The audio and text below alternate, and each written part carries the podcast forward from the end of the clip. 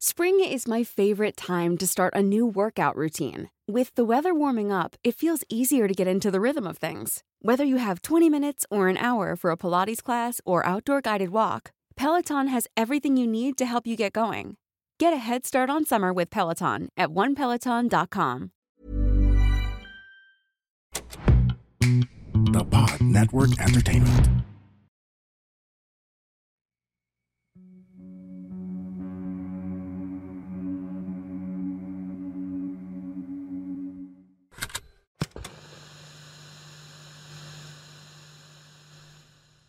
Okay, we're back. Thank you so much for for that. Ayan, we're back. So, um, right now, ayun, napakinggan natin yung mga stories kanina ni Marcy and ni Erica. Like I said, I have another story uh, prepared, but we're gonna do it another time. Uh, for now, we have very special guests that gamit na gamit to sa podcast ko ang mga kaibigan natin from the House of the Oracle. All right. So, ang ang House of the Oracles ay isang uh, ano ba an, Sir Jello, um pwede po ba kayong uh, tumabi sa akin dito saglit para para lang po naman mapaliwanag natin.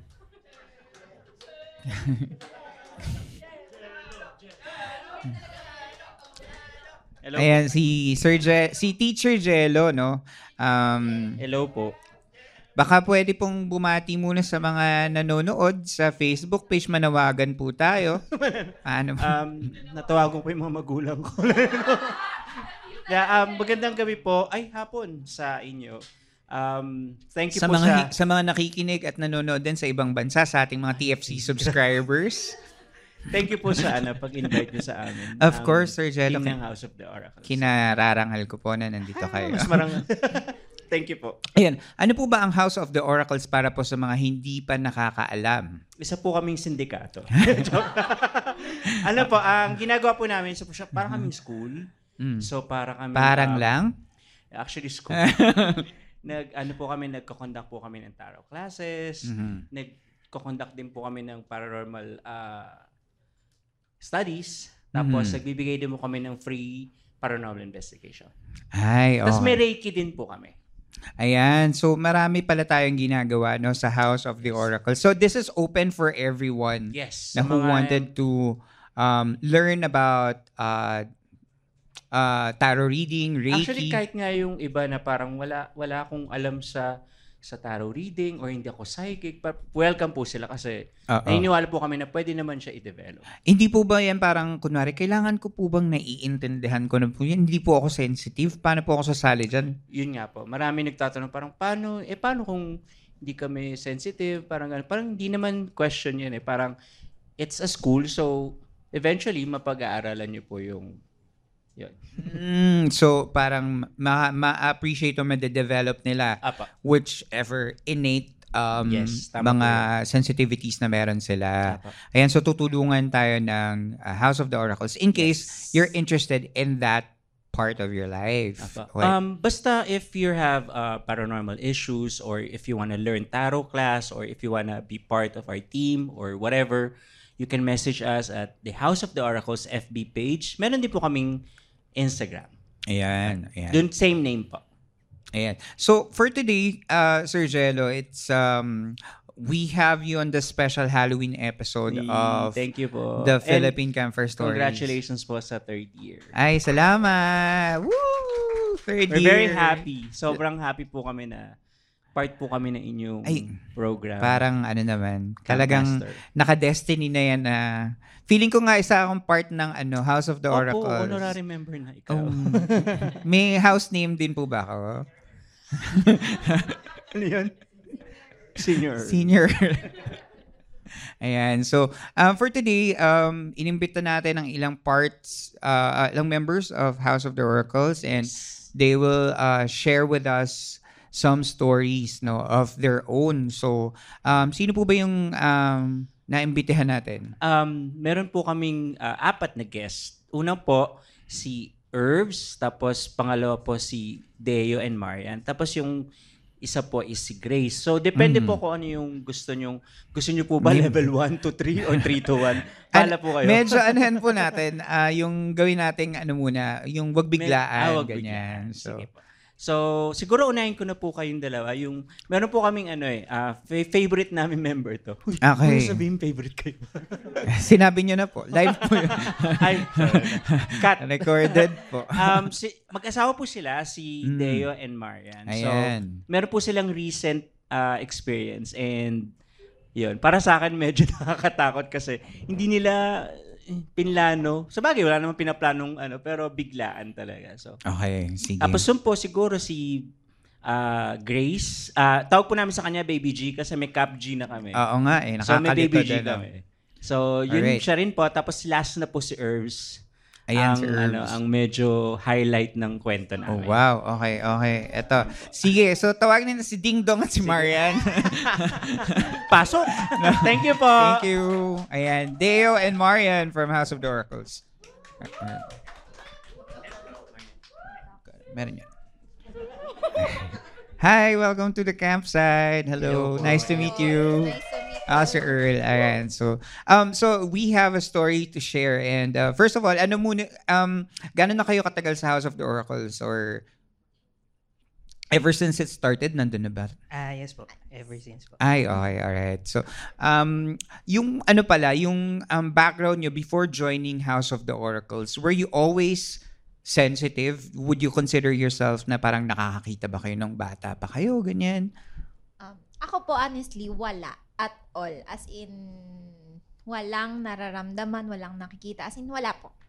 Walang wala. Mahirap yun, walang nararamdaman, no? May kamanhiran, okay. Pero si Deo, ikaw? Ah, same din po as in wala. So parang pumasok po kami sa HOO po ng ano, mga walang pakiramdam. Ah, oh. Sige, ganyan. Okay. So, um, with that in mind, so would you say na nangyari ito because you um, parang pursued learning about the esoteric uh, practices?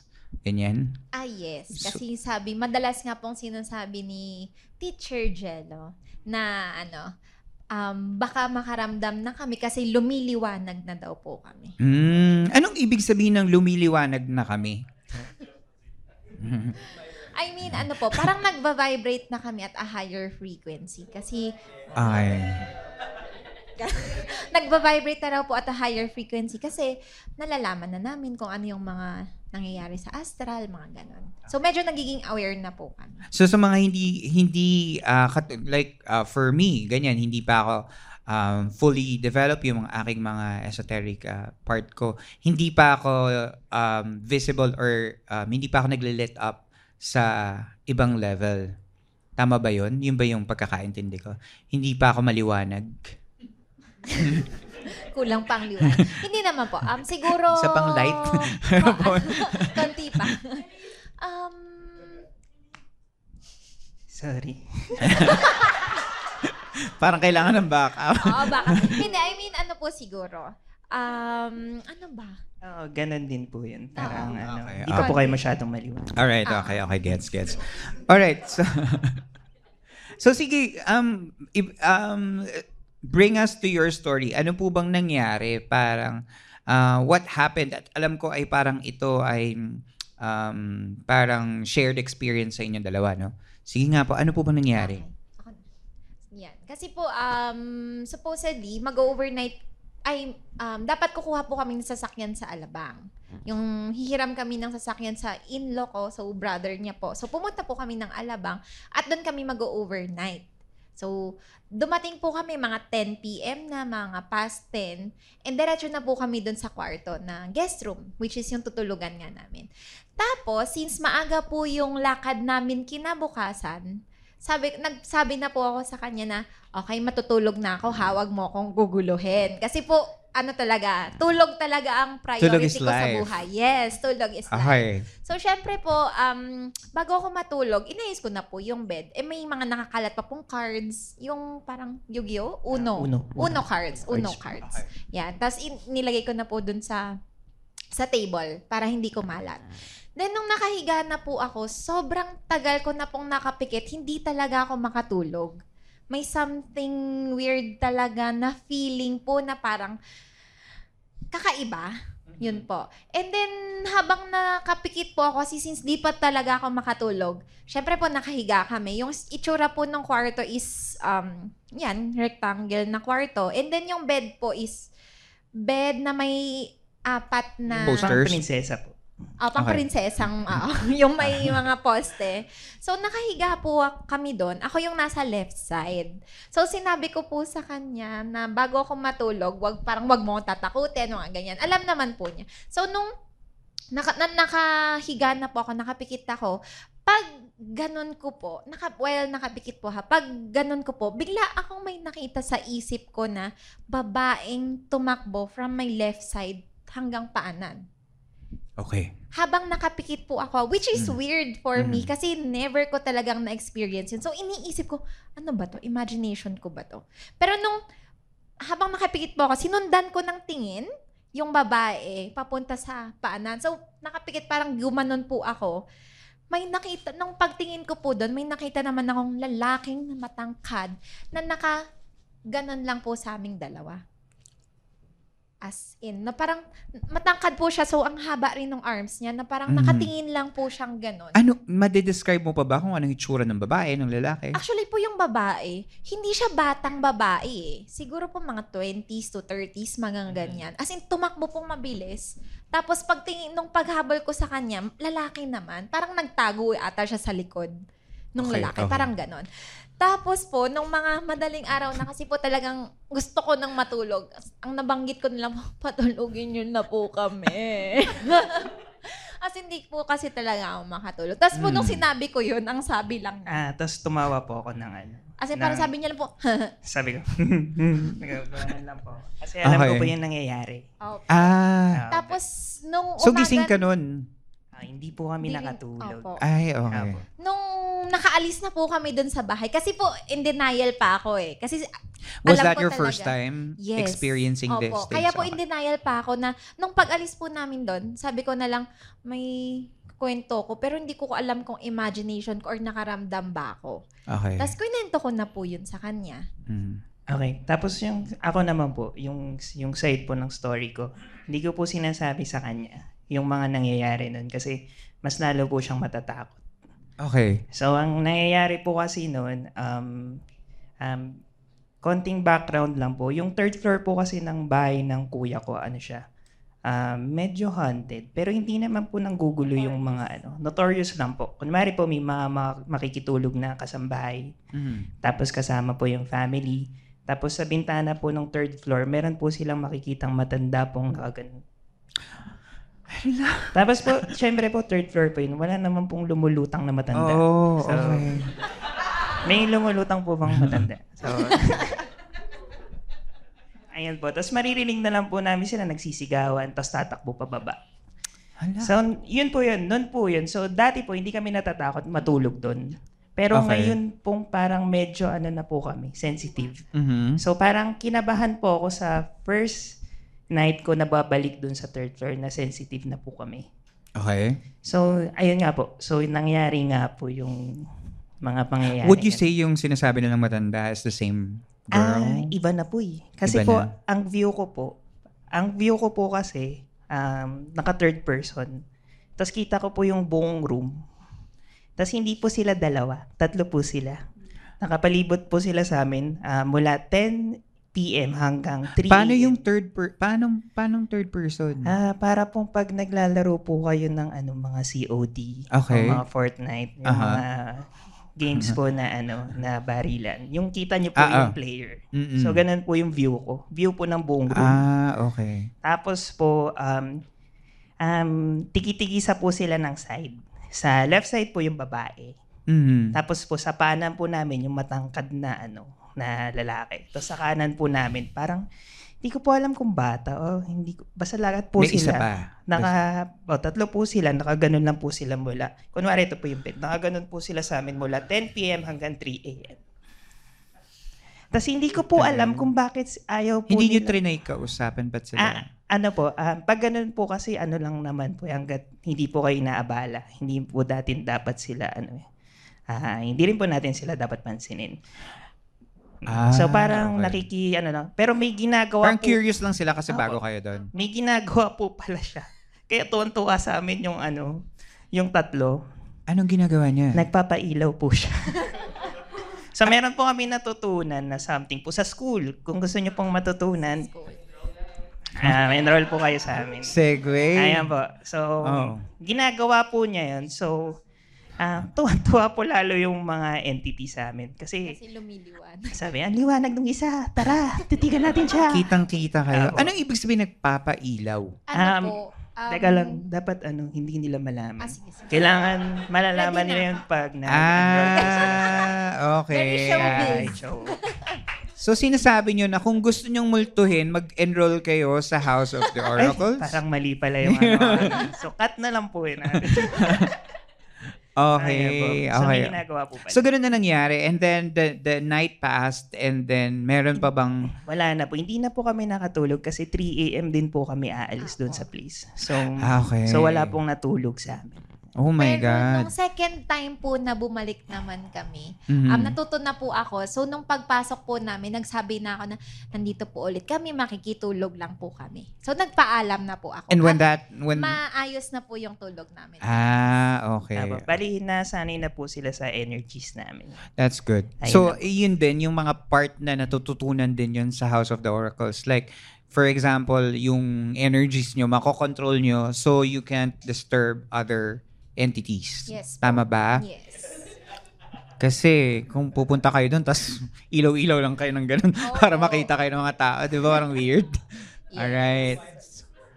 So, yun pala nangyari. Okay. Thank you so much for sharing that story, ah. Yan. Maraming salamat. Na-share nyo ba yan sa ibang, ano, parang nabalitaan? Kayo ba yun? Ah, Nag- nag-share kayo sa, sila ba yun? Hindi po Sa, ata. sa, ano? Opo. Oh, wow. Opo. You heard that first. yeah, maraming Thank salamat, Deo, Marian, for sharing that story.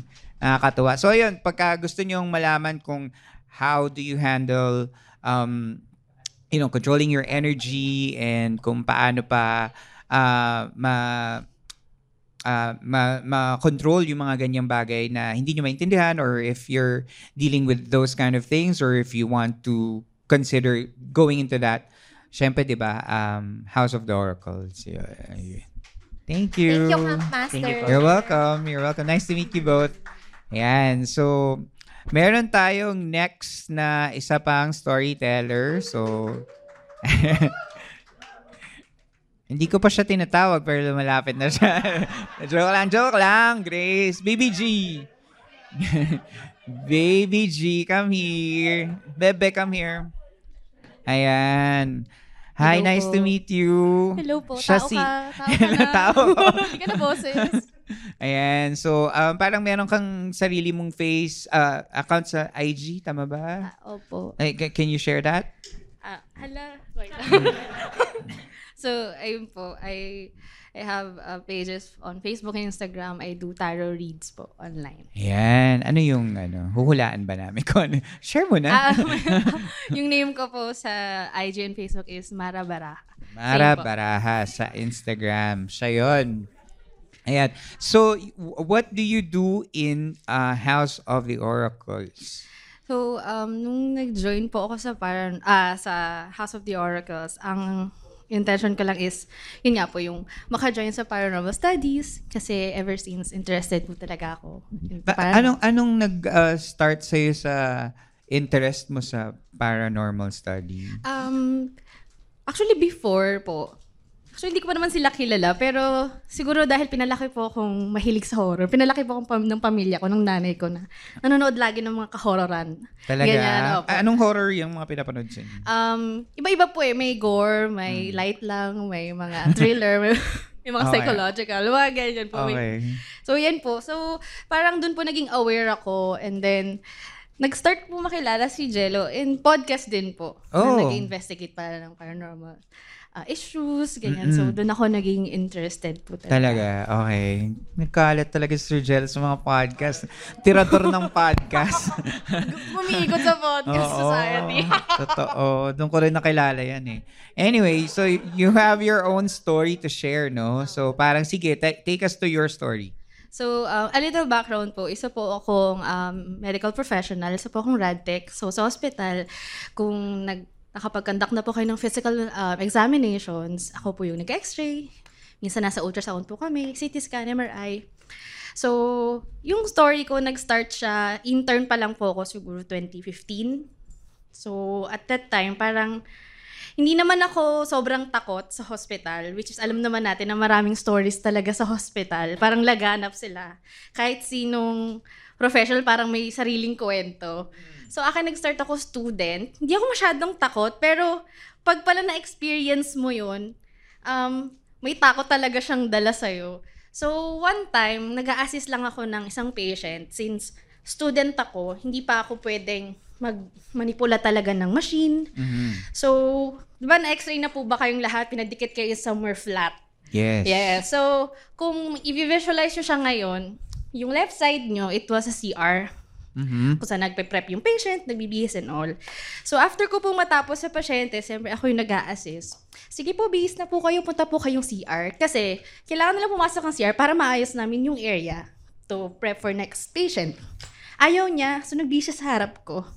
Sabi ko, bakit ayaw niyo pong magbihis? May bata daw kasi na babaeng, ino-observe daw po ako Ah, doing all that thing. So sabi ko, ah, talaga po ba? Yun lang yung, yun lang yung reaction ko. Kasi, baka kasi actually, baka meron naman talaga. opo. Actually, parang ano pa lang yun eh. One month pa lang po ako nag inter So, fresh na fresh. And then, yun Mm. agad yung bungad sa akin.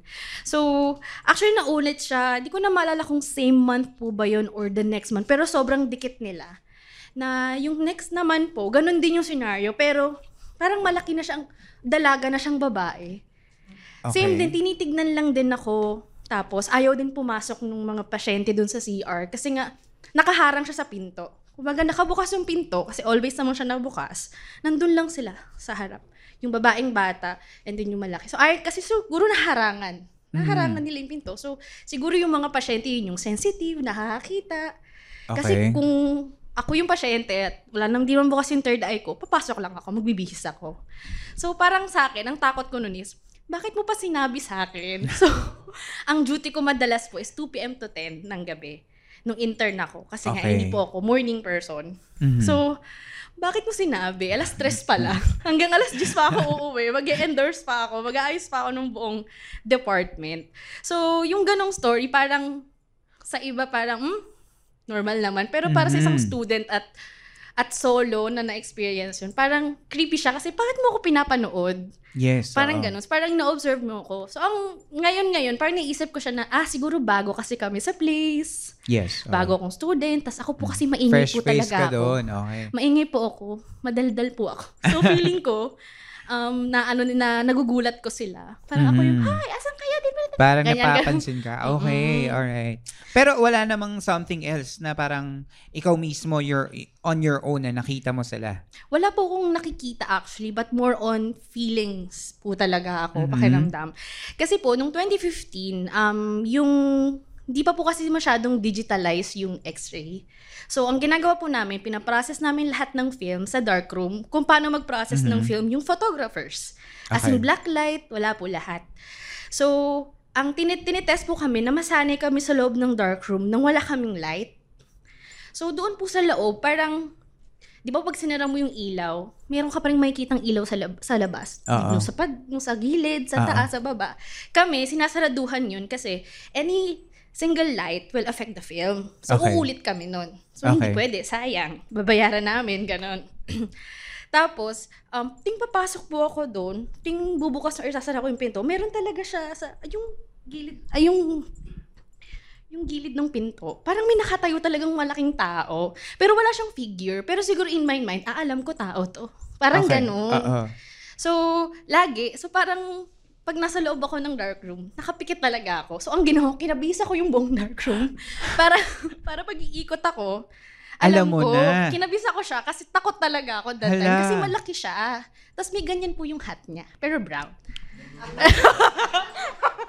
ganyan po. Ganyan. Oo. mm. so, ganyan po siya. So, um, yung fear, pagpapasok ka doon is, kung ngayon na medyo aware na po ako sa energy, sa feeling, and natut- natuto na ako, parang, para siyang, para kanyang sinasak, mabigat. Masakit sa batok, parang, Para kanya ano? parang hinihigop. Hinihigop. Oo, parang hinihigop Okay. ka po. Yung, yung, yung lakas mo. Ganon. So, Mm. um, nakakatakot siya kasi pagpapasok ka parang may bubungad sa yung flash na ganyan, hila. So, Doon lang yon sa dark doon lang sa room. area na yon. Ay, okay, okay. Tapos, may mga stories din yung ka-interns ko na kinukurot yung paa. Pero nakatulong ba sa'yo nung parang nakapikit ka tapos kinabisado mo? Kasi di ba sabi mo nakikita mo lang siya in your mind's eye. Um, so parang kung nakapikit ka tapos sa mind's eye mo rin siya nakikita, nakatulong ba? Nakatulong for me. Siguro kasi kinondition ko yung mata, yung utak Na ko na wala kang nakapikit nakikita. ako, wala akong Okay. nakikita. Pero, wala akong nakita, pero more din naramdaman ko pala. So, Hmm. minsan, naka, parang may nakatayo sa likod. Okay. So, may may ilaw naman po kami actually talaga sa loob ng dark room. Pero ano siya, parang dark red siya. So parang yun lang yung allowed na light Yes. sa loob ng dark room Mm-mm. para hindi masira yung film. So all throughout six months ng intern ko, hindi binubuksan ng chief tech namin. So nung last day, tinanong namin, bakit po ba hindi binubuksan? Kasi daw, pag binubuksan yung ilaw, takot ako. Merong nakalutang na ulo, ganyan po yung hat niya. Oo. Tapos, yung kung saan ko po nakikitang nakatayo, dun po yung bumbilya na red. So, nandun po siya. Oh, so ito tatanungin ko sa iyo, bakit mo sinishare sa amin yan? Kasi ano po ito? Horror po. Horror podcast. Ano? Ayun. Ay, ganun. Ganon siya. Kaya Okay. siguro, it, it was decided na hindi Nakita open. mo ba mismo yon or hindi? yung Nakwento sa, na lang? yung sa ulo nakalutang, hindi po. Kasi hindi po Mm. talaga pinabukas ever sa amin. Ah, okay. Hindi pinagamit At ito ay parang known fact dun sa team na yun ng, Mm, ng grad mga- no? Kasi ano po talaga eh, parang mas masyado ng old yung hospital. Ah, okay. Kahit yung chief tech, andun na talaga siya. So, magpapalit po tayo ng sombrero today. So, gusto niyo ba malaman kung saan yun? Dahil joke ko. so, yun. Yun pala yun, no? Mm, Parang opo. medyo napakapit ako sa leg ko. Dahil sa Tama, ano, parang ganun. ganyan. Ah, okay. So, pero ikaw, wala ka nang, hindi mo sila nakita. Ito yung mga naramdaman, na, narinig mo lang na mga kwento din, no? Um, hindi, yung sa, yung sa ulo. When you were talaga. feeling, ah, yung sinasabi mong nararamdaman mo yun, how, how were you feeling? Mabigat ba sila? Mabigat po that time. Kasi Okay. hindi ko alam ano ba sila, how to deal with Oo. them. Hindi ko sila, ba't ba sila nandun? Okay. Nakapasok ko lang doon. Mag-aaral lang And- ako. Ito ba ay napag-uusapan din sa mga teams ninyo na Mm. parang hindi mo ba sinishare mo ba to na parang meron akong something na naramdaman doon? Sinishare po kasi chikahan po talaga namin yun. Kaya parang naka- Mm. nag-came up kami into, oh, sabay tayo mag-process ng film ha. Uy, team up Ah, tayo. ah, Which is oo. bawal kasi kailangan namin matuto na mag-isa. Oo. Pero dahil nga takot kami, sabay tayo, gano'n. Oo, Yun. okay. Pero hindi may internal na kayong mag-isa. Arrangement na, Mm, may ganun po kami. okay, nako, Diyos ko. na. Pero pagkagipitan ng oras, wala po talaga. Parang no choice ka. Absorb mo na lang. Parang Mm. Okay. ganun. Ang galing talaga ng mga multo na nakakatulong sa friendship. Oo. Sa, Tsaka sa build up ng ano, diba? strength. So, Ganyan. ganda rin. Ganda rin. Ayan, nakakatakot naman yung ganyang mga kwento natin sa hospital. Yung ganung story din Saan po banda na, po yung ospital? ano po, Quezon City. Pero pag binanggit ko yung lugar, alam nyo na po eh. Ah, Kasi nag-iisa lang siya doon. starts with letter. Um, baka kontakin po ako ng Sus, ano. naman nakikinig eh. Pero Quezon City po siya. Quezon City. Alam na natin yan, hospital. Ang ganyan. Yung ganong story po, actually sinundan din ako nung nag-work ako. What do you mean? Like, yung may nakatingin sa akin. Same Mm. story, na may nanonood sa'yo habang nag x-ray. Pero hindi nga po nananakit. Parang kinapanood lang ako. Babae din daw. Mm. Po. Bakit daw, bakit ka daw nila pinapanood? Parang sa- ano, ngayon na isa ka ng miyembro ng House of the Oracles, would you know why that happened to you? Um, feeling ko same dahil bago kami. Kasi yung, nung nag-work ako, pioneer po kasi ako ng hospital. So, na-stuck siya for like 3 to 4 years. Walang tao, walang ilaw, walang anything.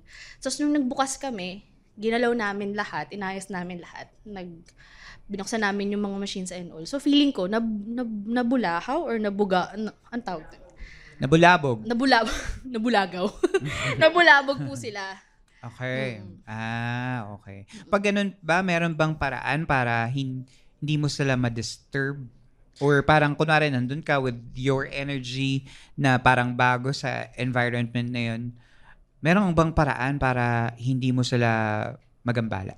Um, para sa akin, parang intention lang. Parang I need to say it na, andito ako for work. Hindi para guluhin kayo. So, wag nyo rin guluhin yung trabaho ko. Wag nyo guluhin yung mga pasyente. Kasi, mahirap pag natakot sila, hindi sila babalik sa amin. Yung mga pasyente namin. Mawawalan kami ng pasyente. Bagsak ang hospital. Gina- ginagaslight yung mga... So, hindi sila gagaling. Mm. so, ganun lang po. That time. Kasi yun nga, hindi pa naman po Alright. So parang it's all in your intentions din.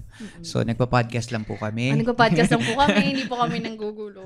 Ayan. So yun. Ayun Yung pala yung kwento mo. Maraming salamat sa... Actually, may isa pa po. May Ito isa po pa. talaga, mananakot po talaga ako. Ah, hindi ko po kayo patutulogin Sige, ngayong gabi. may isa pa. Sige. Ito po nangyari, um, pandemic, nung wala talagang tao, wala talagang kahit ano. Ito yung, ish, ito yung news na lahat ng namamatay na COVID patients, bawal samahan ng relative sa morgue. At diretso cremate sila. Mm, So, yung- Okay. Kalungkot yung... Yun. So, yung area po ng radiology department, either malapit sa ER or malapit sa morgue ang place namin lagi. Kasi ER, diretso radtech, or yung mga patay, ina-x-ray din po kasi namin. So, kailangan malapit sila sa amin. Ah, ina-x-ray din yung patay? Opo, for medical legal, mga something Okay, ganyan. okay, okay. So, 12 midnight, mag-isa lang po akong duty. I was typing results. May dumagundong na iyak na parang like 10 to 20. As in yung dagundong na iyak. mga ganyan. Parang group cry. Parang group cry. Okay. So, ang punta sa isip ko, ah, baka may namatay. Tapos parang hindi ko naman naisip na, ah, wala naman kasi nga cremate, bawal sambahan, ganyan. So, pinalipas ko lang, work-work lang ako. Pero yung iyak niya parang madadamay ka kasi masakit, mabigat. Kaya parang medyo nangingili din yung luha ko noon that time. So, dahil nga po chismosa ako, madaldal ako, punta ako ng ER no morning. Sabi ko, mga bakla, sinong namatay? Okay. Ganyan. Sabi ko, sinong namatay? Ganyan. Tapos, ano, nang doon ko nalaman na zero patient that time. Walang dumating, walang nag-inquire, walang umikot, wala at all. So, parang kinabukasan. Mag-resign na po ako. Joke. so, yun, ganun siya ka-scary kasi, ano lang po eh, mag-isa lang. Tapos yung laki ng department namin, from that door, hanggang dun sa kabila, amin yun. Nung So, moment ba siya. na yun, verify mo ba na parang meron bang ibang nakarinig bukod sa'yo? Bukod yung sa mga ER stuff, doon ko Mm. verify. May narinig ba kayo? May pasyente ba kayo? May namatay ba? May dead on And arrival is this ba? a one-time thing or parang ano to, every night? One-time thing siya. Ang nangyayari lang every night, yung mga upuan po na office chair, yung, yung may gulong, yung pag umuupo ka may tunog. Mhm, mhm. Every night po, may umuupo doon. Eh, sinasalansan ko po yun as a, as a protocol for cleanliness. So, every night, hanggang sa nasanay na lang ako na, Mm. okay, huwag yun na ako istorbohin. Kasi minsan nawawala yung pen ko, nawawala yung x-ray film ko, nawawala yung papel ko. So, yun na, intention lang lagi na, huwag niyo akong guluhin kasi nagtatrabaho ako. Oo. Parang ganun. Ayun. Ayan. Nung moment ba na yun, nag-pray ka? Kasi parang, syempre, it's, parang may umiyak. So, syempre, may nasasaktan, may nalulungkot, may ganun, di ba? Pag umiyak ka, may ganun. Nag-offer ka ba ng prayer? Actually, prayer hindi. Una kasi, hindi ko po naisip agad dahil nga busy ako. Pero parang yung sympathy mo na, oh my God, may namatay. Tapos baka COVID na O mas naman. nangibabaw kasi yung takot Hin- nung nalaman mo na Mm-mm. wala palang tao. Yes. Parang it's the afterthought eh, na parang nalaman mo na parang, ay, wala palang tao nun. Kaya, Oo, wala po. okay. Parang the day pa ako natakot. The next day pa ako natakot. Ay, nako. Ayun. Ayun. Ayan. So, sa hospital nga ulit. Ano pa? Baka pag sinabi ko pa malaman nyo kasi isa lang ulit siya doon. Ah, ayan. So, medyo, ano, no, medyo yung um, experiences mo doon. Na, na, na, after nung hospital uh, stories mo, meron bang, nasundan ba yung mga moments na yun ng 2015? Or like when you when you go to other places? Or doon lang siya, na-contain lang siya doon sa wala lugar na naman, yun? Wala naman po. That's good. Parang, mm, kung ano yung nangyari sa hospital, parang nandun So lang it's really siya. just the hospital na parang, Ay, ay, na you ay. happen to be there. Mm. No? Okay. Ayan po. Ayan. So, Nako. Gusto niyo po bang malaman? Joke lang. Maraming salamat. Kung gusto niyo malaman, i-message niyo siya sa Yes. at Mar Marabara diba? or sa House of the Oracle sa Yes, Instagram ah, House of page. the Gusto- Oracles. Gusto yung sinasegue natin bago Oo. Chika ko sa inyo para maiwasan. Lang. Ayan. Thank you so much. Palakpakan naman natin si Baby G. Yan. Nakakil nakakakilabot yung mga story niya. Mag-share din kayo. Dito. Oh. Ayan. Sige. Sino mag-share? Si Jasper. Ito si si si Jasper ang ating uh, podcast editor ito Jas. Ayan, from TPN. Hello guys. Hello. Ah, so marami kaming stories dito. Ah, lumipat kami dito sa studio namin ng November last year. Nung inintroduce sa amin to nung boss namin, sabi nila, yung lumang may-ari daw nito was a- an old radio station. And then there was a joking comment na actually may may bata daw na multo dito.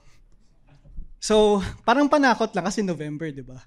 Then, nung lumipat na kami dito, may, ano, like, few months later, meron kaming isang podcaster na nag, nagbaba, na, nakakakita or nakaka-feel ng energies.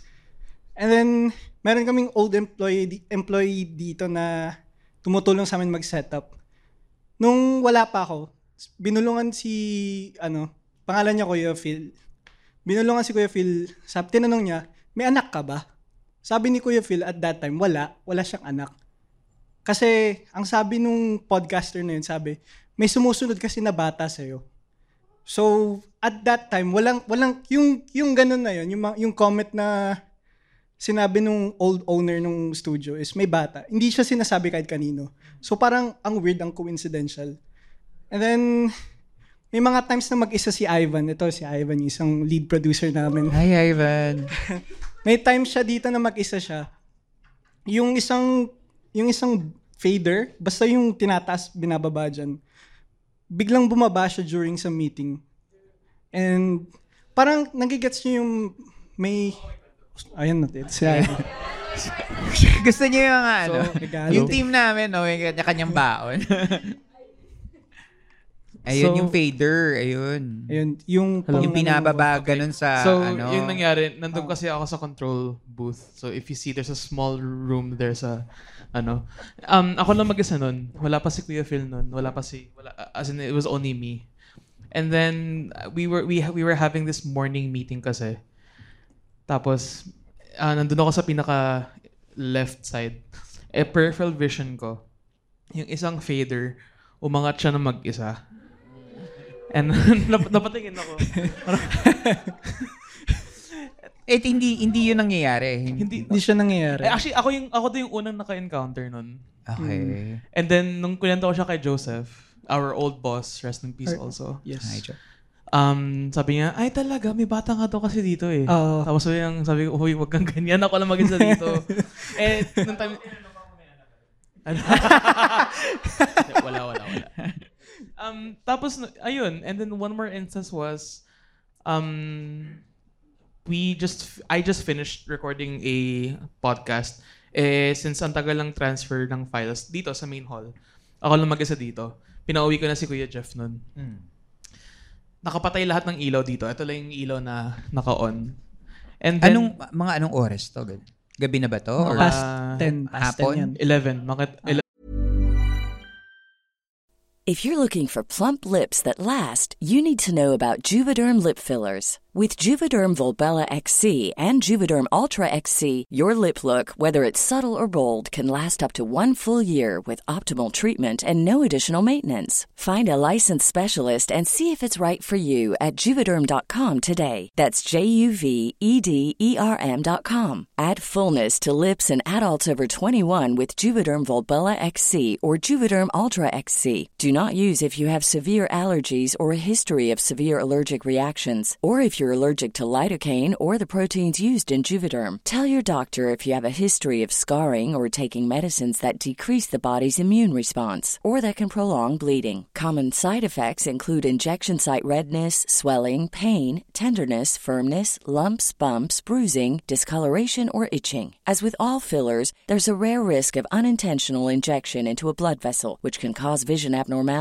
blindness, stroke, temporary scabs, or scarring. For full important safety information, visit juvederm.com. Burrow is a furniture company known for timeless design and thoughtful construction and free shipping, and that extends to their outdoor collection.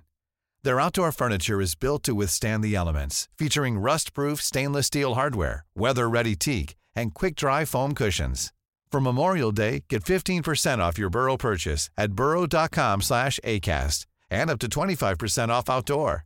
That's up to 25% off outdoor furniture at burrow.com slash ACAST. Uh, 11.30 to 12 midnight na. Okay, alright. Tapos, eh, etong, these two rooms kasi, they're notorious for having some activities. Ito, Yung studios na to. Yes, yung booth namin. Jasper. May isang experience ako dyan, yung smaller room. Ah, nung walang recording tulog ako, may parang, alam niyo yung feeling na may nakatayo sa likod niyo. Pero, Hindi ko alam yan. hindi ko siya, hindi ko siya tiningnan eh kasi natakot ako. So, tinulog ko na lang siya ulit. Parang ramdam ko na may, yung May gaganon, may yung may, someone. may gumaganon sa likod mo. Ay. So, Saan yan? Dito sa... Yan yung small room dyan. Yung nasa likod ng yung TV nasa mismo. likod ni Neil sa ano. Apo. Di ba, ano? kin- Kinalabit ka? Kinalabit ako, tapos nagising ako, tapos sabi ko, ayoko na, dito na lang ako sa main hall. Meron ba kayong instances na habang nagre-record kayo? Kasi di ba yung podcast natin, Yes, yes, yes. Meron, meron. Sa kanya, sa kanya. talaga. Um, Gusto niyo yung excited silang dalawa? this was, wait, wait. Ah, ah, sila pala, yung mga, na- yung mga nag-edit ng podcast, sila pala talaga yung haunted. Okay. um, ito yung halos kaka, kasi our old boss passed away. Um, this was like two days after. Before. Ay, after. After. After. after. Um, may isang show na we were recording every Monday evening. Uh, eh, may mga ilaw kasi kami dyan na nakaset up sa loob. Um, and ever since na Joseph passed away, never siya, never na nagloko yung ilaw, never siya namamatay. But, yun nga, habang nagre-record, namatay yung ilaw sa gitna ng recording. Eh, ito pa yung time be- before we discovered na yung dot dun sa, anyway, technical stuff na yun. But, Okay. Yeah, um, ayun, namamat, na, namamatay, matay siya. Um, and then there was one more instance na yung, sa, yung isa pang podcast, yung yung nag-flash yung YouTube sa video loop niya. meron dyan ulit sa small room na since kasi 'di ba J Joseph yung pangalan. Habang nagre-record ng podcast, alam niyo yung ano, yung pagka yung biglang may nag-type ng J sa YouTube, biglang lumipat siya sa YouTube without anyone holding the remote. Lumipat siya ng YouTube tas dun sa search is J-O. Oh. Documented yan sa isang podcast. Yes, and and and Talaga? we checked kasi walang may hawak ng remote. Walang may hawak ng remote. Walang may hawak ng As in, like, nagtanong, nagtanong talaga. We checked kung nasan nakalagay yung remote. Nandun lang siya sa gilid. And th- there was no one nearby. Ito yung tipong kasi sa podcast recordings, we would play video loops or like Yeah, static like image this. lang. Parang ganito lang. So imagine nakaganyan, biglang nagpalit sa YouTube. Sa YouTube. Mm, mm-mm. Sa mga sensitive sa sa room, may nararamdaman ba tayo dito tungkol Ah, sa... and if I may Okay, add, mamaya ako na nga Sorry. tatanong. um, after, sorry, after those few instances, wala na kaming naramdaman. Ang, Okay. ang joke namin dun is may kasama na yung bata, which is si Joseph. Si Joseph. Um, ano yung, meron ka din. Ay, ay, ay, lahat kami, Yung ba lahat, yung- lahat kami meron eh. lahat kami meron dito. na-hijack So- na. Na-hijack na. Oo Hello. Iwan ko na kayo, guys. Okay na pala. Hindi, bilisan ko na lang. Ah, yung first Teka experience. muna si... uh, um, Ah, hello, I am. Zeke. One of the producers here Si in Zeke yung nasa likod ng camera kanina lang. yeah. So, I'm one of the producers here then. And uh, prior to my employment, yung siguro first day ko dito, sinabihan agad ako na uh, also, may bata dito. Pero wag mo na lang pansinin ganyan. Napaka-weird naman na. Also, may bata dito. So, sabi ko, "Uh, wag naman. Tapos, ayun, there was this one time na nung hindi ko pa alam na pwede mag-early out pag wala ng show. So basically, Sorry. Kas- Kasalanan ko yun. Ako yung boss niya eh. yeah, minamax out ko talaga yung time ko. So like 1 to 10 p.m. talaga. So, tapos na yung time slot ko by like siguro 6 or 7. So, nakatambay na lang ako dun sa studio room. So, yung first instance ko is, uh, nagla-laptop ako gumagawa ng tickets. Tapos, peripheral vision kasi may door dun sa may um, booth. Now, you can see it from this side. Tapos, uh, next thing I know, like, bigla na lang parang may nag-jumping jack na maliit. So parang ako napag ako. Yung parang kina- kinakatch ang attention mo, ganun. Oo, oo, oo. Okay. So parang ako, hmm, baka guni-guni ko lang yan. So pag naulit, guni-guni ko, guni-guni ko na lang yun. Eh hindi na ulit. So parang ako, ayoko na din. Tapos, yung isa dun sa small room din, natulog din ako, pero ako, naka-flat talaga ako. dun sa floor, tapos binangungot ako. In that same area Aha. kung nasan nakaupo si Jasper. I don't know Ayan. why. And then yung last ko, which was like last week lang, um, si Kuya Jeff and si Jasper nandito sa main hall. I forgot what they were doing. I think nagte-transfer ng files, tas basta nag-uusap sila dito. And I was, kumakain ba kayo na yun? Kumakain daw sila. And then ako, nandun ako sa booth pa rin kasi uh, I think nagte-transfer din ako ng files or something like that. Nagpapack up ako basically. Tas may narinig ako. Kasi when you step dun sa may hall na yun, you can hear the creaky sounds. Tapos may narinig akong creak ng parang ganun. Yung parang may nag-lean over. Eh usually kasi si Jasper ginagawa sa akin yan na parang Ba't ganyan yung sound? okay. nag, nagli-lean in si Jasper sa akin tas Aha. Uh, like, oh, yung ginagawa mo. So parang ako napatingin ako tas walang tao. Tas narinig ko nag-uusap sila sa labas. Tas at that moment, I'm like, So parang walang tao pala. Wala talaga. As in, okay. sabi ko, may sumilip ba sa inyo? Ah, wala. Dito lang kami the whole time, Ay. nag-uusap. And last week lang to. Last week lang, as in. Ay. So, tumakbo na lang ako. Ayan, that's it. Ayan. Oh, gusto niyo yung mga may Mamaya kung gusto yung i-tour namin. may kayo mga ambag pala tong mga TPN boys, no.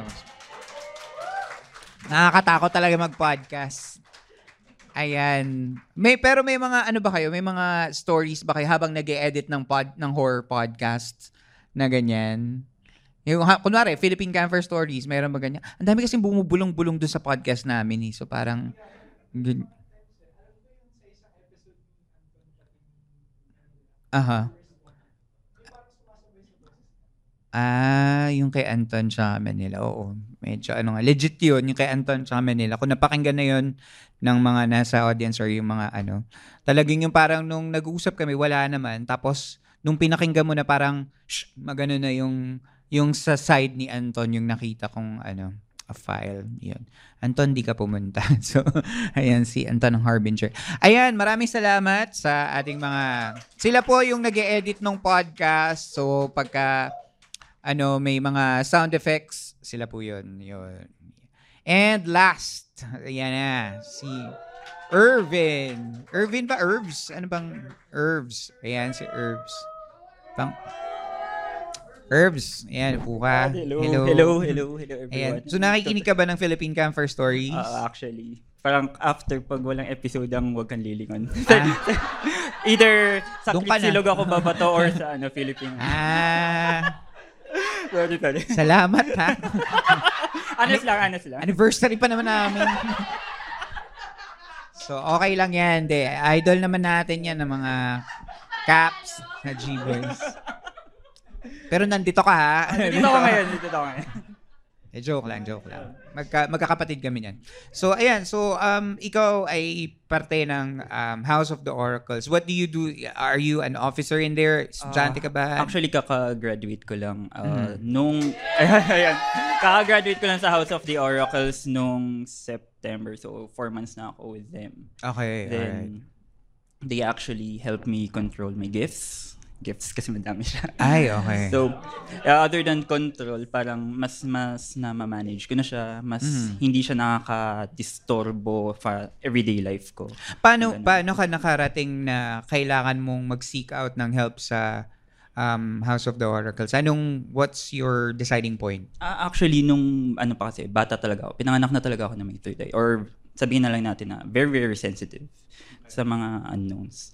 Tapos parang, ang mga ano nila, parang usually pag pinapatawas, sinasabi niya, uy, may mga kasama ka, ganun. Hanggang parang, nare-realize ko na nang biglang, biglang mas nagiging concrete yung mga nakikita ko na mga, may mga kaluluwa na, may mga may mga duwende na, may mga kapre na, may mga, may mga engkanto, mga ganun.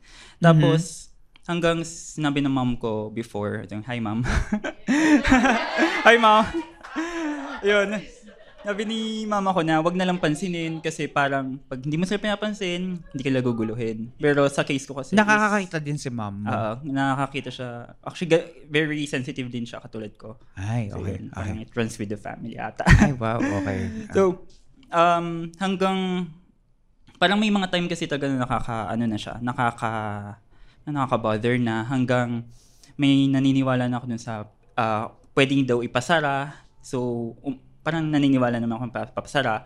Pero every time na pinapasara, lumalala, parang bumabalik siya in a, mas, mas malala na. Tapos talagang nagiging yung clarity nila na parang tao na talaga. HD na, ganun. Oo, HD.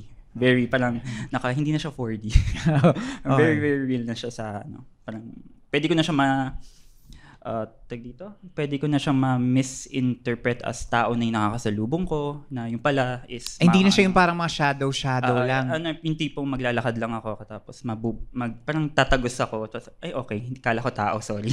ah, okay, okay. Umabot na ako sa ganung point. Katapos, parang hanggang dumating yung time na minessage na lang ako ng isa, isa sa mga ano, officers ng House of the Oracle na si Jom. Hi, Jom. Yun. Hi, Jom. Na, sabi niya sa akin na if free daw ba ako, um, may meron tarot, ah, tarot class ang ano. Then, during the tarot class, uh, Jel, si Jello, he talked me out to this one na sabi niya, if hindi natin i-start right now, parang you'll, I'll be missing a lot of things. Pero yun nga, totoo nga, I have been missing a lot of things kasi iniiwasan ko siya. So parang Okay. ngayon, parang okay-okay na ako. Alright. Ayun. Sige. So ano yung kwento mo na, uh, you, can you take us to that story na you've been keeping? Ito ba ay parte ka na ng House of the Oracles or before? No, no, this happened two years ago. Uh, parang September ata nangyari yun. Okay. So um, the here go- the story goes like this. Um nangyari ay hindi ko sure kung if that was a second week or third week of September. Uh katatapos lang lumindol ng malakas sa amin nun. Parang magnitude 4 ata yun. Ramdam na ramdam. Yung saktong tapos ng lindol, biglang may bumagsak sa bubong namin. Parang uh, hindi lang siya yung imposible parang ibon. Parang hindi rin siya, parang mas mabigat pa sa pusa. May bumagsak sa Okay. bubong namin. Mhm.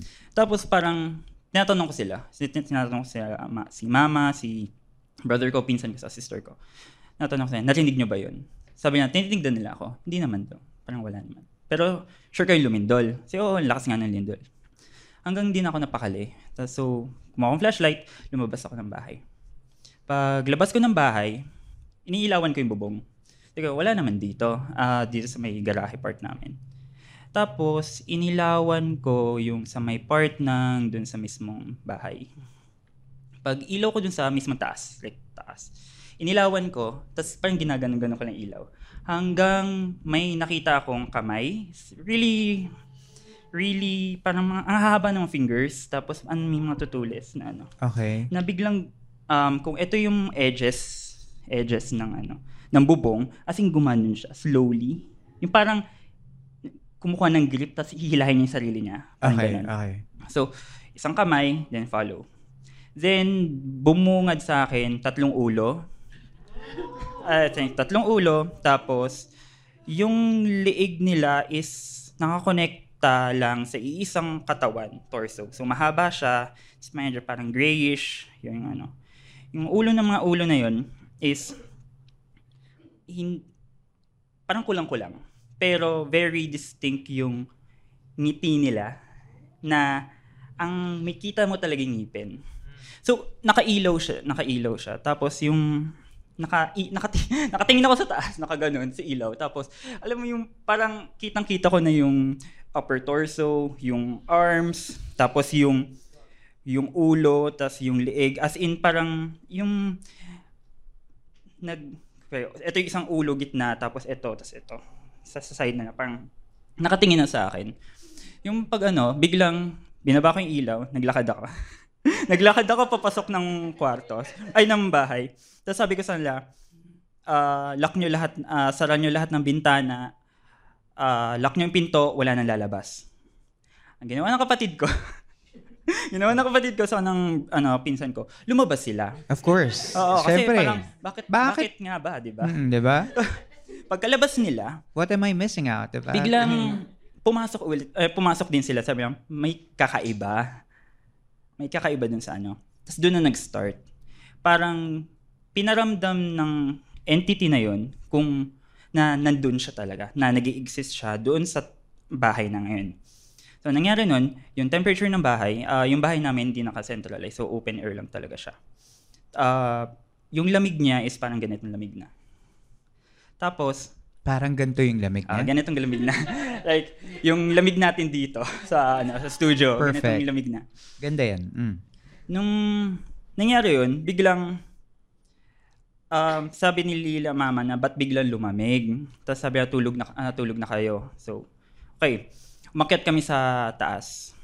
Pag akyat namin sa taas, doon ako sa kwarto, yung dalawang ulo nakabu- nakaabang doon sa ano ko, doon sa bintana, Bintana. ko. So, yung binta yung kwarto ko kasi is parang ganyan. Cor- yung both corners niya is bintana. So, Okay. tig isa sila doon. Nakaganon. Uh, naka-spread sila dito, tas dito. Okay. Nakatingin sa akin. Kumbaga, ito yung bintana. Andito. Ah, ah, tig isang ulo per Tapos yung bintana. third nandito. Yung third is hindi makita. Eh di, eh, di ba magkakastabi sila sa isang katawan? Mm, mahaba yung liig kasi nila. Okay. So, so, nandun sa ano, tapos yung, dun sa mismong room ko, ang bigat, sobrang bigat na nakaka-suffocate na. Tapos yung lamig niya is parang ah, parang humawa ka ng yelo na. Ganong level na yung lamig niya. Sabi ko, oh, hindi na natama to. So, sabi ko, ma, may mali na sa bahay. Parang nagpaparamdam siya. Tapos biglang hindi na hindi nakikinig sila mama na na time na hindi ma may something talaga sa taas. Um, umakyat sila. Pag umakyat nila, biglang may, may iba daw talaga yung lamig. Hanggang biglang tumataas na daw yung balahibo nila na nagkaka-experience na sila na yun. Parang yung dread, fear na parang may mali na talaga sa bahay. So, nangyari, bumaba si bumaba na sila mama, tapos doon ko siya una narinig. Tumatawa na siya. Kasi parang ta- tumatawa lang siya. Tapos yung sinabi ko na kay mama, ma, tumatawa siya. Yung nanay ko, kumuha ng asin. Kasi sabi, baka nga daw, magka-counter. Nilagay niya sa mga bintana, nilagay niya, naghagis-hagis siya. Okay. Tapos, tumatawa na, tumatawa, tu- doon siya tumawa ulit ng ano. Tawa siya ng tawa. Sino yung tumatawa? Yung, Yung entity? Tapos sinasabi niya na, ah, hagis-hagis pa kayo dyan, nagsasayang lang kayo. Hindi naman gumagana sa akin yan. so, Laki ni... so, after nung ano na yun, talagang naririnig ko na siya na, kasi paulit-ulit yung tawa, tapos yung minamak niya na wala naman talaga kayo magagawa. Hanggang dumating, nag-spike ako. Yung pag-spike ko is nakaka-apekto ako ng ibang tao. So, to the point na naririnig na rin ng ano, narinig ng, narinig hanggang fully nararamdaman na ng brother ko, sister ko, ng ano ko, mom ko, sa pinsan ko, na hindi naman sila ganun ka-sensitive, maliban sa mom ko, syempre. So, after nun, yung pagsaspike, dun na kami nag-decide na ah, si mama naglabas ng mga bala ng baril. So, ah, sabi niya, hawakan mo from protection lang. Tapos, balik na kayo sa kwarto, tulog na tayo. Natulog kami dun sa babang kwarto na lahat, na nakalak. Tapos, um, after that incident, is yung parang ilang days na takot na takot yung mga ah, very friendly entities sa bahay na ayaw na nila magpakita, dumudungaw na lang sila. Pero pag nakikita mo sila, parang nabobother sila na nandiyan pa ba yun? Nandiyan ka na. Wait, so merong ibang entities na tatakot sila dun sa, Sa, entity dun sa na yun? entity na yun sa, ano, sa bahay. So, Sila-sila yun, nagtatakutan pa sila? Oo. Eh, syempre, kung may nakita kang gano'n. Kahit ako matatakot ako eh. Takot na nga eh. Ayoko na, hindi ko to hiningi. Sige, go. Tapos hanggang ah, dumating na yung ah, October is medyo parang dumadaan-daan pa rin siya may naririnig ako. Pag gabi, may mga parang mga nagpapakita na pa- isang ent- mga entities na ibaligtad yung legs. Naka, parang nakaharap siya sa'yo, pero yung legs nila is baligtad. Tapos may mga dun sa bintana is may mga nakadungaw na na ano, may parang half half half na sila. Parang hin- hindi na sila tao eh. Parang may makikita mo may mas, may mga sungay monster, na, may monster mga, looking na? Parang mga Deformed, mga, ganyan? Yung mga stereotype monsters natin na may mga sungay na tapos And hindi niyo sila nakikita ano, noon? oh, hindi Un- sila na ano nun. until nakita niyo yung Oo. yung parang na- creature na, na-attract yata yung mga ganun entities na yun dun sa ano bahay. Hmm. Tapos ah tumigil lang sila nung dumating na yung October which is I think magto two years na since that incident is uh, I was uh, galing ako sa kwarto I think that was around 10 p.m. ata yon. So, bumaba ako ng, sa kwarto, may marami na akong ilaw na dala. So, kumuha akong tubig, tapos nag, ah, bumalik sa ano. Midway dun sa hagdan namin, tumingin ako sa baba. Pagtingin ko sa baba, may nakita akong tao na around six and a half feet yung taas. Ah, all silhouettes, naka-coat and tie. Parang, parang hindi naman to- totally coat and tie. Pero parang very, very formal. Tapos, may sombrero. Na hindi ko siya pinansin. hindi ko siya pinansin. Naglakad ako slowly. Hinabol niya ako sa hagdan hanggang kwarto. Tapos, yung isasara ko na yung ano, pinto. Pag ganun kong pinto, yung kamay niya nakaganon. Nakapigil sa pinto. Tapos na, pagtingin ko, kasi nag, naka, nakatingin ako sa kanya, parang, oh shit, oh shit. Tapos sinara ko na. As in, ginanong ko yung pinto. Ay, okay. Hanggang dumating na sa time na ano yun. Pinipigilan ba niyang isara yung pinto? Ah, ah. Sa hanggang dumating na yung point na tutulog ako, nakalock yung pinto, pagising ko, bukas yung pinto. As in, full open yung door. Hindi na nakal... Oh. tas- pero nakalock pa din. Ay, okay. So, So- nabuksan niya without unlocking? Ah, ah. Ganun? Parang ginanon lang yung door na hindi natanggal yung lock. And parang napaka-light sleeper ko nun. Parang imposibleng hindi ko maririnig yung pagbukas agad ng pinto. Kasi Okay. yung door ko kasi parang kailangan mo pong i-press talaga para mag-lock. Mm. Eh yung sa kanya kasi is talagang nakalock siya, tapos full swing open. Ibig sabihin parang Gusto sinasabi niya na parang. Wala kang wala kang magagawa. Parang ganun. Pero over... kahit isara mo yung pinto. Ah, ah. Pero over time na alaman ko, um, yun pala yung spirit guide ko.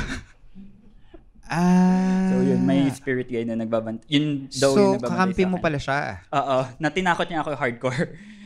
Kaya pala hindi na ako pinupuntahan ng mga yung mga Yung mga yung Yung three-headed mga, ah, creature kasi, dumating na siya. Dumating na siya. Pero tinakot muna niya ako na malala. Okay. So, ayun. Ah, pag, pag paano mo nalaman na spirit guide mo pala siya? Ah, na-verify ko siya nung nag-start ako sa House of the Oracles. Tapos nakakaus yung tas tinuruan nila ako how to communicate. Yan. May mga ano talaga, mga lihim, no? So, ayun. Tapos naging ano mo siya. Nung eventually, nung nalaman mo siyang spirit guide mo siya, may mga ano ba siya, naging beneficial ba yun sa'yo na um, Actually, ah, yes. kilala mo na yung spirit guide mo? Yes, actually, minsan ma kinakausap ko siya sa mga sa mga simple things, things lang na like, kinukumusta ko lang siya. Tapos kung okay lang ba siya. Ganun, mga usual casual talks na parang nandyan ka pa ba? Sasabihin niya, oo, nandito pa naman siya. Tapos, parang feeling ko kasi mas naka, um, parang he's keeping me on, in check na parang hindi ako parang hindi ako basta-basta maga kukuha ng mga energy ng mga tao or biglang mag-expand tapos aapektuhan ko na kayo lahat ganun. Okay. So parang he's control uh, controlling the energy then Helping akin. you maintain Ah, it? Okay. Ay, ganyan. So, pagka kunwari ba naging part kami ng House of the Oracles, um, ma is there a way for us to meet our spirit guides? Uh, I think it's a Or ano yan, yes, parang yes. partnership niya yan na parang magpapakita siya if he wants or ganun. Uh, oo, actually. Yung sa akin kasi, sabi niya magpapakita siya pero hanggang ngayon ayaw niya magpakita. So, communication pa rin kami. ah, okay, okay, okay. pero yung nagpakita nga siya yung October. Hindi siya yung parang, ano mo na parang, alam mo yung, ah, yung typical na parang isa-summon mo siya na parang magpakita ka, tulungan mo ako. Ganun. Hindi, ganun. Hindi pa naman yata. Ah, okay, okay. Alright. Yun. Yung nakakatakot naman yung kwentong yun.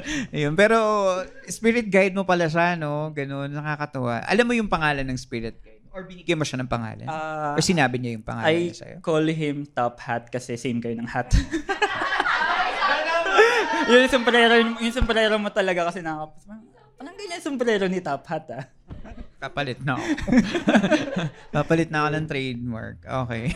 Ah, okay. Oo. Baka ikaw pala yung Kanina kasi nasa ko. dark room lang ako. di ba? so, ayun. Okay. Thank you so much sa kwento Thank you mo. din po. Maraming Thank you din. salamat. Ayan. So, sana nabusog kayo sa mga kwento natin, no? So, um, um, for, uh, gusto ko sa, gusto, gusto ko yung mga kwento nyo, maraming salamat, ah, at pinaunlakan nyo kami, at ah, pinagkatiwalaan nyo kami sa kwento nyo. So, sana sa mga nag, nasa Facebook uh, na nanonood, nagsistream, um, na-enjoy nyo po yung mga stories, and uh, don't, um, sa mga hindi naman na, nandito or mga nakakapanood ngayon, malalabas naman natin yung um, episodes um, in the coming weeks. Ayan. So, right now, Q&A with campers, um, hindi ko alam, may time pa ba tayo? Alright, sige. Siguro bigyan ko kayo ng ilang uh, kwent, ano, Q&A na binigay sa atin ng campers. Si Luis, Luis nagtanong ka, di ba? Gusto mong itanong? Sige na, tanong mo na, iya ka pa. Si Luis. And then, ito, sin- sinend to ni Luis sa email. Sabi niya, what's, um, yeah, asa ba to? What's the darkest realization you've had about humanity from all the episodes you've done? Um, okay, ano diba? Parang ayun. Um, da- darkest humanity, darkest realization ko, ano siya, actually wala wala akong darkest realization, pero parang na dahil sa pagpo-podcast ko na natutunan ko na what's scary for one other person could be something laughable lang sa ibang tao. So hindi ako nag-judge ng mga nakakatakot para sa na sinesend nila sa akin. At the same time, pag may nag may mga, kasi may mga nagbabash din nila parang, di naman nakakatakot yan. Eh. Parang pinag-aaksayahan mo yan ng panahon, Camp Master, ganyan. So parang, for me, binigay sa akin yung story because tin- tinatago nila yung story na yun, di ba? Parang, for every one of us, meron tayong tinatago na story. And for you to share that in a space na akala mo ay um, ma-appreciate yung mga kwento na yun, that's what I do. I, I thank them. I appreciate uh, their, ano, yung paglapit nila sa campsite kasi that means nagtiwala sila sa atin. So, kung ano man yung nakakatakot sa isang tao, could not be scary um, for another person. Sabi ni CJ, were you a skeptic before or um, throughout your life or were you a believer na of the paranormal? I've always been a believer pero skeptic pa rin ako. Um, meron, meron mga bagay na parang feeling ko na explain ng um, minsan kasi parang syempre napapraning ka tapos hindi mo alam tapos yung pala parang yung tunog nanggagaling lang sa kung saan or meron naman palang um, meron palang dahilan kung ano yun. Kunwari may dumaan doon, kala mo wala, pero meron naman talagang dumaan. So, minsan, um, katulad na lang din ng nasabi nila Grace, no, parang always, um, kailangan meron kang presence of mind. So, kailangan, eh, buksan mo lang yung isip mo. eh. Hindi naman kasi, porke or podcast tayo, ano na lang tayo, mabubuhay na lang tayo sa takot. So, parang dapat, kaya nga tayo nandito, para maintindihan natin kung ano pa yung mga bagay na nandyan, yung hindi nakikita ng mata or hindi nararamdaman ng basta-basta. So, um, another question. I guess yun na lang. Marami pa. meron pa nga, meron pa ditong mga top 5 dream podcast collaborations.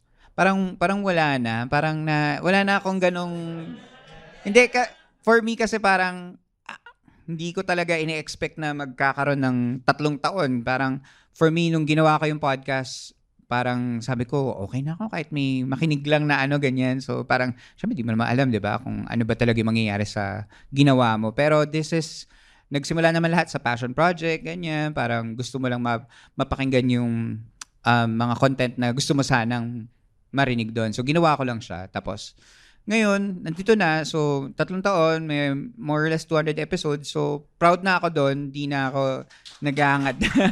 Ganon.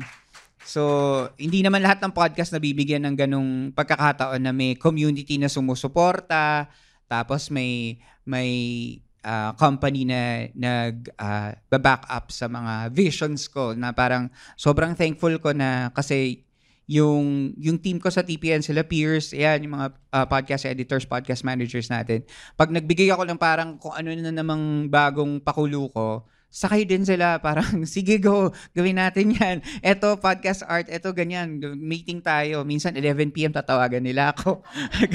ganyan. Meeting tayo 5 minutes. Yan. So, okay ako doon kasi parang hindi lahat ng podcasters nabibigyan ng ganong pagkakataon. Kaya, very thankful ako doon.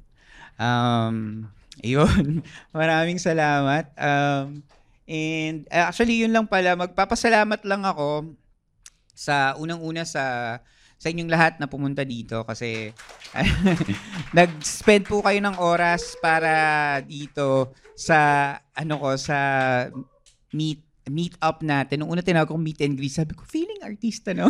meet and greet. So, meet up ng mga campers. Thank you so much sa Pod Network Entertainment for always believing in my um, my content. So, uh, salamat sa inyong lahat, mga kasama ko um, sa syempre sa team din ng Podcast Network Asia dahil nagsimula naman tayo doon.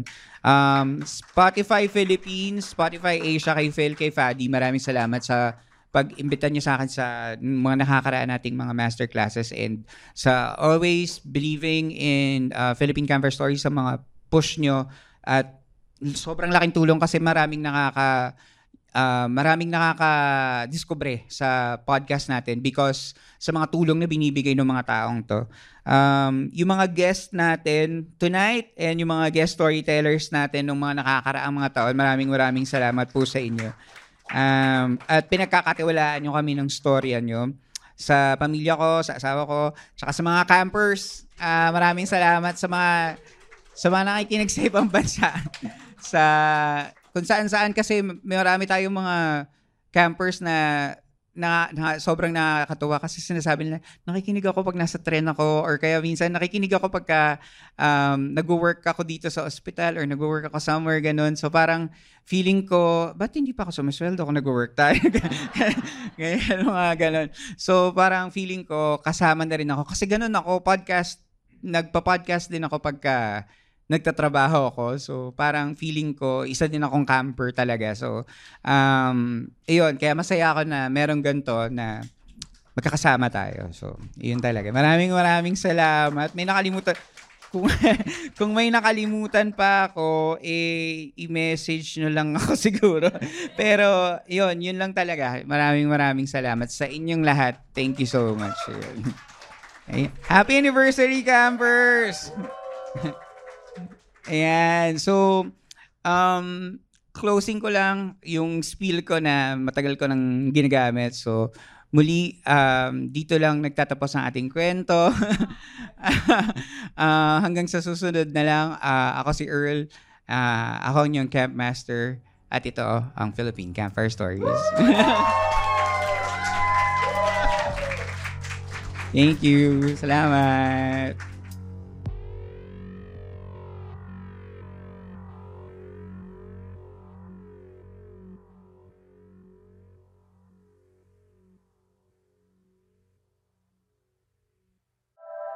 The opinions of podcast creators, hosts, and guests are not necessarily reflective of the official stance of the Pod Network Entertainment, its hosts, or other network programs. The content created by the people behind the podcast is personal and not meant to harm any religion, ethnicity, group, organization, company, or individual.